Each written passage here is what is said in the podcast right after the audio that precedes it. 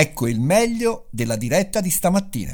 A questo punto abbiamo il piacere di avere in nostra compagnia Giovanni Varrassi, medico, psichiatra. Buongiorno Giovanni, grazie.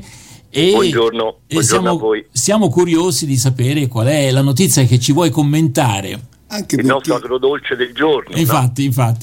Anche perché a molti fan abbiamo scoperto il nostro bene Claudio, perché sono andato a vedere Mirino. Vi ricordate il Canocchiale, la rubrica precedente che faceva Gianni prima di Agrodolce? Ecco, Rino ha superato le 1200 visualizzazioni. Tra l'altro ne approfittiamo per dire, se volete riascoltare alcune trasmissioni del passato, il sito di riferimento è sempre il solito, hopemedia.it. Allora Giovanni Varrassi, a te la parola. Allora, il titolo dell'agrodolce di oggi è un titolo in inglese, You'll Never Walk Alone, e poi spiegheremo il perché di questo titolo. Vi leggo.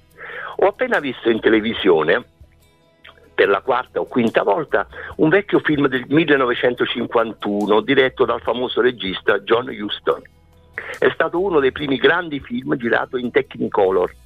Si intitola in italiano La Regina d'Africa, Africa Queen. È interpretato magistralmente da Catherine Hepburn e Humphrey Bogart. Lei si chiama Rose. Al primo sguardo potrebbe sembrare una vecchia zitella inglese. Rose aiuta il fratello Sam in una missione della chiesa metodista in Africa orientale. Lui è un canadese, il capitano di una vecchia carretta che rifornisce qualche villaggio africano lungo il fiume. Si chiama Charlie. Charlie appare come un uomo provato, simpatico e cinico, in fondo indifferente a tutto quello che non sia la sua lotta per sopravvivere. Lo scoppio della guerra mondiale tra la Germania e il mondo libero crea anche in Africa nuovi violenti conflitti e impreviste situazioni. Il missionario Sam, a contatto con gli sconvolgimenti della guerra e della violenza tedesca che coinvolge la sua piccola comunità, indementisce improvvisamente e poi muore. La sorella Rose rimane sola. Il capitano Charlie la porta con sé sulla sua carretta qui in Africa lungo il fiume. Il duro marinaio gentile con lei tira fuori la sua vecchia educazione, le buone maniere che sua madre gli ha insegnato da bambino. Sa come si parla una signora. In sostanza però anni di abbrutimento e di alcol lo hanno reso incerto, superficiale, al fondo spaventato, senza una rotta precisa se non quella di salvare la pelle. La signorina inglese invece si mostra, dietro i suoi modi inappuntabili e l'immancabile rito del tè del pomeriggio, leale, combattiva e coraggiosa.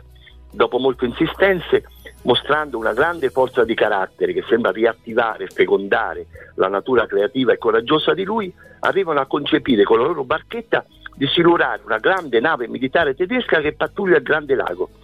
Dopo mille peripezie, il superamento delle rapide, la fuoriuscita da paludi inestricabili, un primo fallimento dell'impresa, riescono nel loro compito. Durante questo scambio avventuroso e poetico, lei gli regala dei principi da seguire e l'immagine della sua femminilità via via più radiosa. Lui le fornisce le sue abilità pratiche e una nuova tenacia. Si innamorano. Prima di un'esecuzione capitale tramite impiccagione, che non avverrà mai, si fanno sposare dall'arcigno ufficiale alemanno che li aveva catturati. La nave tedesca, a contatto con il relitto dinamitardo dello scafo sommerso di ciò che resta della Queen Africa, è colpita e cala a picco. Missione compiuta.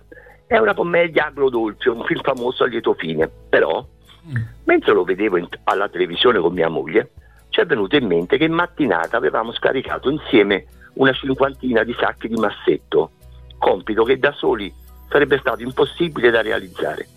Abbiamo riflettuto sul fatto che certe cose da soli non si fanno.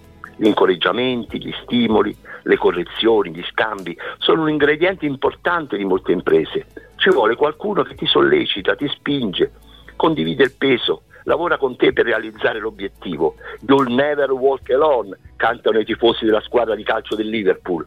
Hanno adottato questa canzone scritta nel dopoguerra come inno della loro squadra a partire dal 1963. Lo scrivono sulle loro magliette rosse, sulle gradinate degli spalti, negli spogliatoi. Anche quando la squadra dei Red Devils perde una partita, se ha mostrato tutto il suo impegno, riceve gli applausi da tutti i suoi supporters.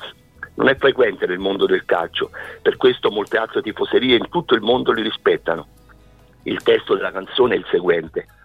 Quando cammini attraverso una tempesta, tieni la testa bene in alto e non avere paura. Alla fine della tempesta c'è un cielo dorato. va avanti, con la speranza nel cuore non camminerai mai da solo. You'll never walk alone, questo sì. Bella frase, che tra l'altro io so che tu sei un appassionato di tanti sport, e nel calcio è fondamentale fare squadra, tra virgolette. Uno sì. può avere degli ottimi solisti, degli campioni eccezionali e non vincere perché non riescono a fare squadra, tra virgolette. Non vorrei entrare in una riflessione, discussione proprio di carattere sportivo, però anche un po' presuntuosi, ecco, no? Io sto pensando alla Francia, esatto, il sì, esattamente, anch'io hai ragione, quindi una squadra eccezionale, no? In teoria per i singoli atleti, però il calcio, che è anche una scuola di vita, ha questi rischi, perché lì c'è stato proprio, con la Svizzera stiamo parlando, no? Lo stesso allenatore, insomma, su un 3-1 a 14 minuti dalla fine si mette 200 campisti, e invece lì c'era la spavalderia, certo. La spavalderia. E ora una cosa che Roberto si arrabbierà, dirà, vediamo, no, sono d'accordo.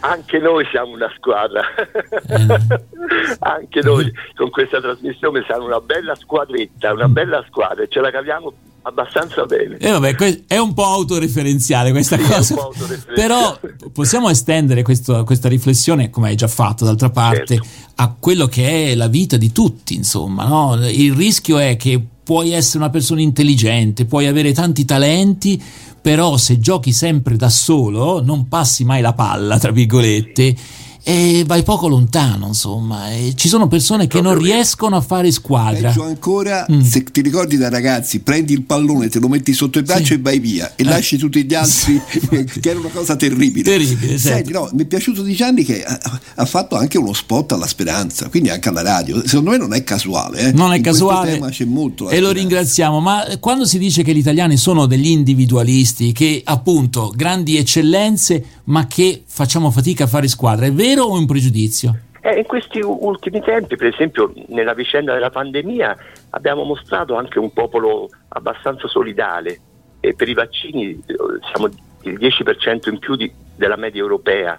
Insomma, secondo me il punto è proprio che nella squadra però devi tirar fuori alcune persone, il figliuolo della situazione, il Draghi, il Conte prima di lui, insomma delle persone che hanno delle caratteristiche particolari, che sanno fare, insomma. E allora come possiamo riassumere tutto quanto? Con Forza Italia, possiamo dire così, no? Sì, no? Forza Azzurri. Sì, ecco, diciamo Forza Azzurri per evitare strumentalizzazioni. Va bene, allora Giovanni Varrassi, medico, psichiatra, psicologo, poeta, grazie davvero per essere, non esageriamo, per essere con noi in questa conduzione che facciamo insieme su RWS. Sì. Grazie mille, a risentirci, a presto, grazie mille.